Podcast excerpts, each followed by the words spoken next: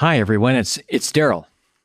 I want to thank you for listening to this sermon on the podcast. I never could have imagined that these messages I preached to rooms years and decades ago would serve many people beyond those rooms. I love Jesus and His Word, and it is a great joy to be able to share what He has taught me with you. This year, the team and I want to continue to serve disciples of Jesus around the world by sharing more sermons, old and new, as well as new resources that the Lord has impressed on my heart to give away. It has always been our desire to give all of this away for free. But for those of you who would want to and are able to partner to help us give away more this year, you would be welcome to join us. You can do so at the website the team has set up, darrelljohnson.ca slash donate. You can also leave a message for us there and tell us what has impacted you personally. Simply hit the Contact Us button to do that. We'd love to be able to hear from you. I would especially like to know what is ministering to you from the sermons. Thank you again for listening. May God bless you, and I hope you enjoyed today's message. Hey, welcome to this week's sermon with Darrell. Continuing in Ephesians, Darrell keeps expanding on Paul's prayer in Ephesians 3, what Darrell likes to call the boldest prayer ever prayed. As you listen today, we're praying God gives you a receptive heart to hear and understand the breadth and length and height and depth of the love of Christ, and that you may be filled today with the fullness of God. Now, before we jump in, I want to thank our friends at the Canadian Bible Society who made this episode possible we want to highlight one of CBS's resources called the Bible Course. It's a course that was created to help the average person engage with God's Word in a deeper way. The Bible course includes eight weeks of video teaching that are all designed to connect the events, books, and characters of Scripture together into one big story. If your group of friends or small group at church is looking to go deeper into Scripture, consider moving through this course together. To check out the first video for free and to learn more about the course, just head to biblesociety.ca slash the Bible course and you'll find all you need. That's biblesociety.ca slash the Bible course. As I said last week, I love to hear the Apostle Paul preach. But I also love to hear the Apostle Paul pray. No one prays as passionately and as expansively as Paul does. Except the Lord Jesus, of course, who taught Paul to pray and in whose name Paul prays. After studying all of the prayers in all of Paul's letters, New Testament scholar David Crump observes that Paul asks for nothing in moderation. Says Dr. Crump, Paul's prayers are marked by blatant extravagance, as we saw last Sunday. Says Dr. Crump, superlatives become the lingua franca of all of Paul's praying. According to the riches of his grace, to know the love of Christ, which surpasses knowing, filled up to all the fullness of God unto him who is able to do far more exceedingly abundantly beyond all that we ask or imagine. I love to hear Paul preach the gospel, but I really love to hear Paul pray the gospel. I especially love to hear him pray the prayers that are recorded in his letter to the Ephesians. And I especially love to hear him pray the prayer in the third chapter of Ephesians. Listen again. I bow my knees before the Father that He would grant you, according to the riches of His glory, to be strengthened with power through His Spirit in the inner person, so that Christ may dwell in your hearts through faith, and you, being rooted and grounded in love, be able to comprehend what is the breadth and length and height and depth, and to know the love of Christ which surpasses knowledge, and to be filled up to all the fullness of God. Nothing in moderation. Blatant extravagance. Up to this point in his letter, Paul has been opening up for us the gospel according to Jesus Christ. He has been articulating for us an alternative vision An alternative vision shaped by the life, death, resurrection, and ascension of Jesus of Nazareth. And then he falls to his knees. Not his normal posture for praying. He falls to his knees, and on his knees, he takes our hearts into his hands, lifts them to the God and Father of the Lord Jesus Christ, and prays the gospel he has been preaching into our hearts. In jail, he gets down on his knees in jail, in prison, awaiting trial before Caesar. In prison, where he no doubt agonized over why he, the ambassador of King of Kings and Lord of Lords, should be in such crummy circumstances where he no doubt prayed for release from captivity, and where he no doubt prayed for wisdom to make his case before the emperor. In jail, in prison, he gets down on his knees, takes our hearts into his hands, lifts them to the God of the gospel, and then prays the gospel into the control center of our being. In chapter 1 of his letter, he tells us that he has been praying. He gives us a sort of prayer report. In chapter 3, he actually prays. In chapter 1, he prays that we might know the gospel. In chapter 3, he prays that we might experience the gospel.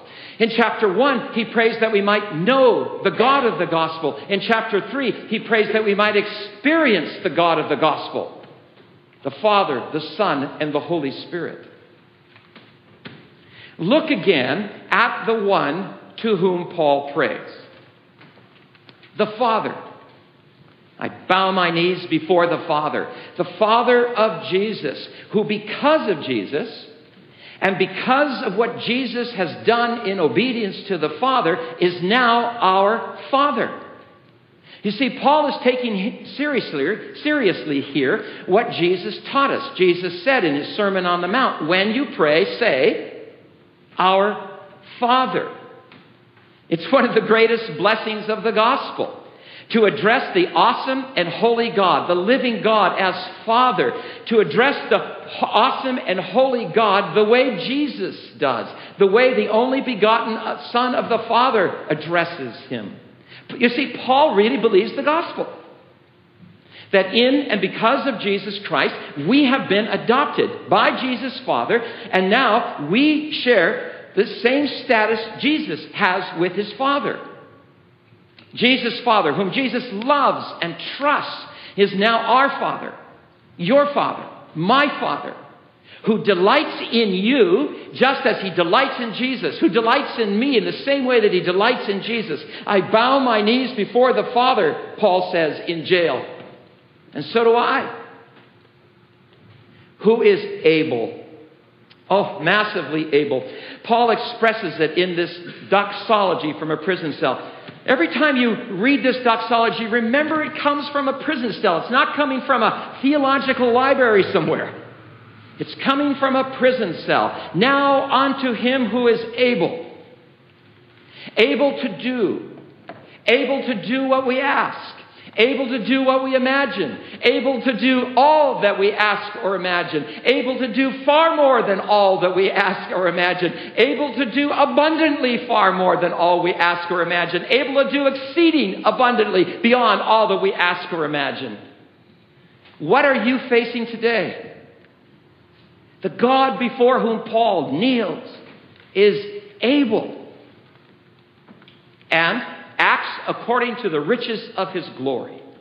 According to the riches of his glory. As I said last week, glory is simply a way of saying all that makes God be God. Riches of his glory, the riches of God's very essence wisdom, power, majesty, love, justice, creativity, unfathomable riches. The Father of the Lord Jesus Christ acts toward us out of the inexhaustible wealth of God's very being. Last Sunday, we listened to Paul pray the first half of his blatantly extravagant prayer that he would grant you, according to the riches of his glory, to be strengthened with power through the Spirit in the inner person, so that Christ may dwell in your hearts.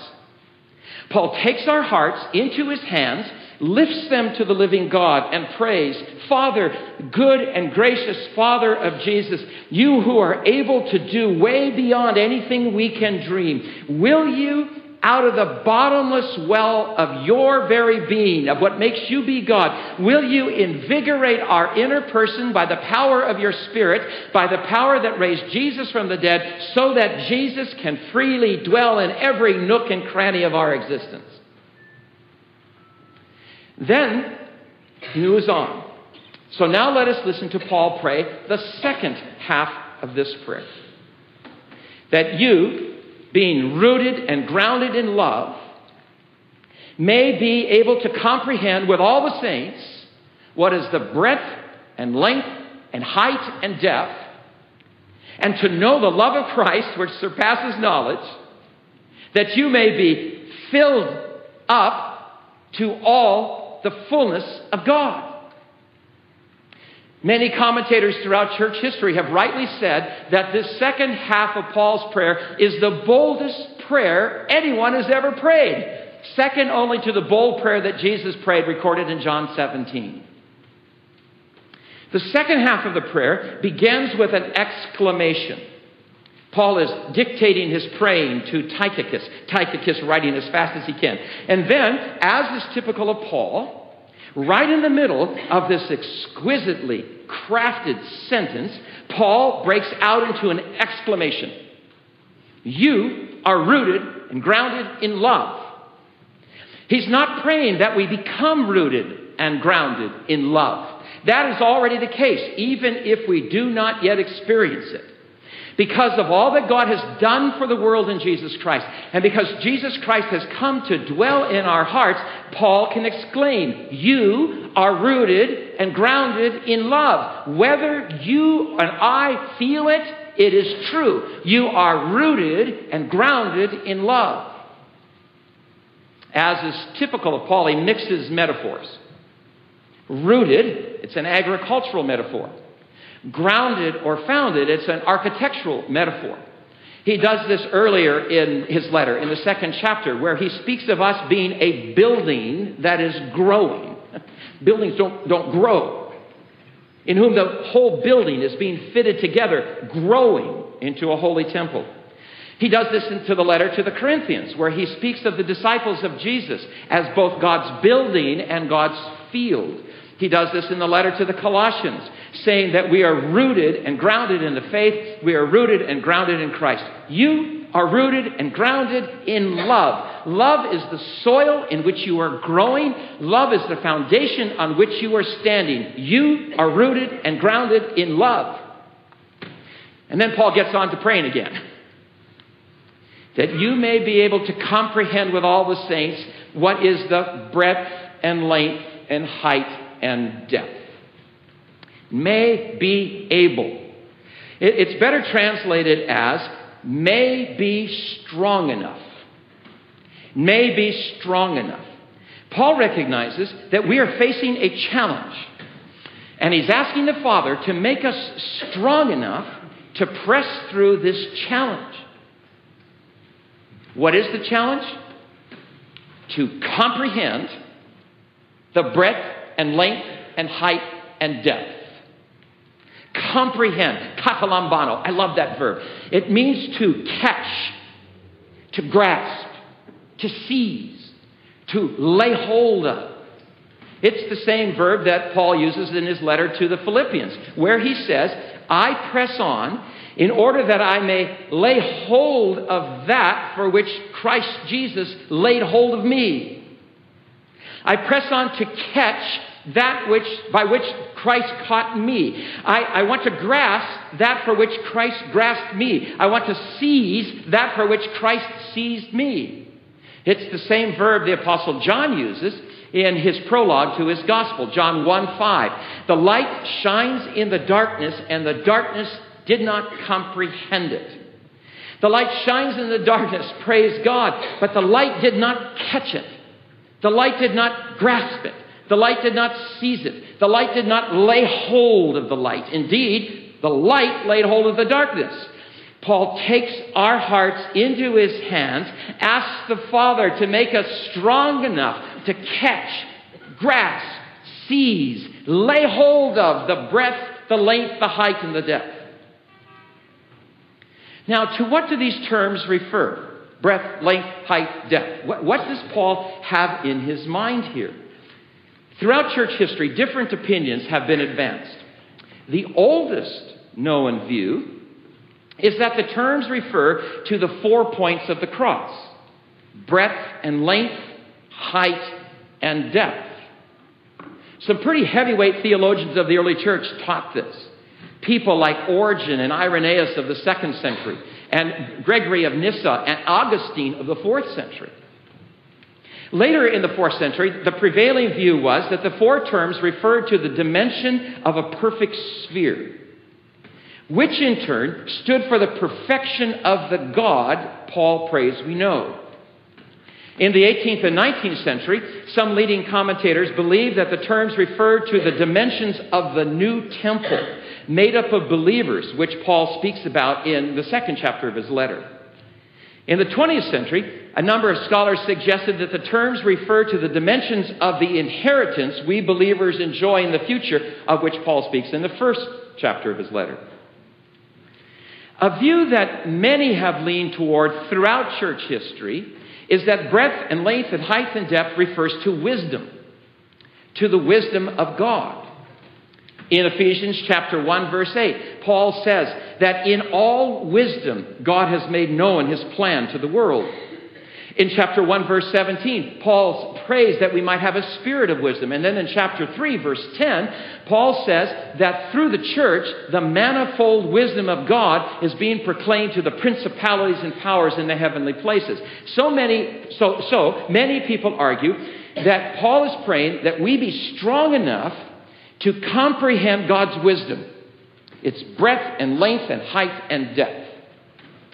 Now, there's some biblical precedents for taking this tack. In the book of Job, for instance, one of Job's friends, Zophar, says to Job, Would that God might speak and open his lips against you and show you the secrets of wisdom. And then Zophar asked Job, Can you discover the depth of God? Can you discover the limits of the Almighty? They are high as the heavens. Can you do that? Deeper than a Sheol, what can you know? Its measure is longer than the earth and broader than the sea. In his letter to the Romans, Paul cries out, Oh, the depth of the riches and wisdom and knowledge of God. How unsearchable are his judgments, unfathomable his ways. So, it is possible that here in Ephesians 3, Paul is asking the Father to help us comprehend, to help us lay hold of the vast wisdom of God. Oh, please, Father, would you do that? But it seems to me that the many believers throughout church history, John Chrysostom, Martin Luther, John Calvin, are right who argue that the terms breadth, height, length, and depth refer to love. Before he used those terms, he speaks of being rooted and grounded in love. And after he uses those terms, he speaks of knowing the love of Christ that surpasses knowing. In prison, Paul asked the Father of the Lord Jesus Christ to make us by the Holy Spirit strong enough to catch, grasp, seize, lay hold of the breadth and length and height and depth of the love of God in Jesus Christ. Notice he prays, may be strong enough. Why? Why pray this way? Why pray, be strong enough? Because Paul knows us. He knows our heart. He knows that we all have external circumstances or internal dynamics that keep us from laying hold of the love of God in Jesus Christ. Some of us experience things in childhood that keep haunting us and preventing us from experiencing the love of God. Some of us have those tapes whirling in our minds that we are unworthy of anyone's love, let alone the love of God. Some of us have done things in our past that we simply cannot forget that keep us from experiencing the love of God. Some of us are facing circumstances that seem to call the love of God into question. Many of us look out at the misery in the world today and we ask, where is the love of God? Some of us are disappointed with God. Some of us feel that God has let us down and we're not sure we can trust this claim that He loves us. Some of us have been trying to be good Christians all our life. Some of us have been trying to keep the rules, so to speak. And God is not acting in ways we think we deserve God to act. And we're very angry with God. And that anger keeps us from experiencing anyone's love, let alone the love of God. And there's the enemy of Jesus, the enemy of our souls who does not want any human being to know God and His love. He keeps fueling our uh, sense of unworthiness. He keeps pointing to our sins and telling us our sins make us unworthy of the love of God. Oh, Father, make them strong enough to overcome all the obstacles Make them strong enough to overcome any and all the lies and confusion. Make them strong enough, O oh God, to lay hold of the breadth and length and height and depth of your love for the world in Jesus Christ. Father, help us seize the breadth of your love, broad enough to include millions and millions of people from every nation and every clan. Father, help us seize the length of your love, long enough that it keeps going on to all eternity, long enough that it reaches out to the farthest places. No one is beyond the reach of this love. Father, help us seize the height of your love, the height that takes us into heaven the height that lifts us up in Christ and seats us on the heavenly places.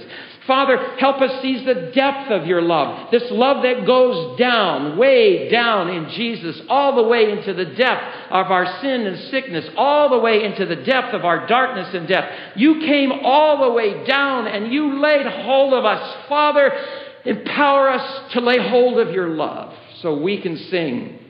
How the deep, deep love of Jesus, how vast, unmeasured boundless free. And then, if that were not enough, and then Paul prays the prayer that blows the circuit board. I pray that out of the riches of his glory, you might be filled up to all the fullness of God. That you might be filled up to all the fullness of God. Be filled. Notice it's passive, meaning we do not do this filling, although we try in many ways. Passive. It's the so called divine passive, because only God can do it. Only God can fill us. Fill them, Father. This verb is better translated as completely fill. Completely fill them, Father. Fill them up to full capacity. Fill them up to the brim. Yes, please. And what is the measure of this filling? To all the fullness of God. Paul takes our hearts into his hand, lifts them up to the living God, and asks that they be so completely filled that the filling can only be measured by the fullness of God. Uh, can you handle this? What is this fullness of God? One scholar gets about as close as we possibly can when he writes, The fullness of God is the sum total of the divine attributes. The fullness of God is the sum total of God's wisdom and power and holiness and mercy, and on and on the list goes. The fullness of God, like the glory of God, is all that makes God be God. Oh my goodness! Down on his knees in prison, of all places, Paul prays that we, broken, imperfect, empty human beings, be filled up to the degree, to the extent, to the level that can only be measured by the sum total of all the divine attributes. Can you handle this? The question is with what does God fill us? With what does God fill us so that the filling is measured by the fullness of God? With what does God fill us? Ready? The fullness of God. God fills us with the fullness of God so that the filling can only be measured by the fullness of God. In his letter to the Colossians, which is a sister letter to the Ephesians, Paul says that the fullness of God dwells in Christ. Colossians 1:19 It was the Father's good pleasure that all the fullness should dwell in him. And then Colossians 2:10 Paul says that in Christ we have been made complete. We have been filled in Christ. In relationship with Jesus Christ, we participate in all that is in Jesus Christ. In Christ, we are in His fullness, and His fullness is the fullness of God. See why the church has called this the boldest prayer ever prayed? Paul is asking the Father of Jesus to fill the disciples of Jesus with and to the measure of all that makes the living God be the living God. Can you handle this? Of course not. It overwhelms us. Rightly so. You see, Paul is not praying for a little spiritual pick me up. Paul is not praying that somehow our perspective gets changed and we are able to cope with the stresses in our life. Paul is not praying for a little shot in the arm to help us go on living our self directed and self empowered lives. Paul is praying that the God and Father of the Lord Jesus Christ fill us up with Himself. That the living God fill us so full that the filling can only be measured by the fullness of God Himself. Can you handle that? No, but God can. It is His good pleasure. Because the prayer is so bold, it's important to point out that Paul then does not then go on to suggest that as a result of this filling, we become God or gods. The filling does make us godly, thank God, but it doesn't make us God. When you fill a glass with water, the glass does not become water. When you fill a balloon with helium, the balloon does not become helium. When you fill a human being with the filling of God, the human being does not become God. Quite the contrary. To be filled up with God finally makes us truly human.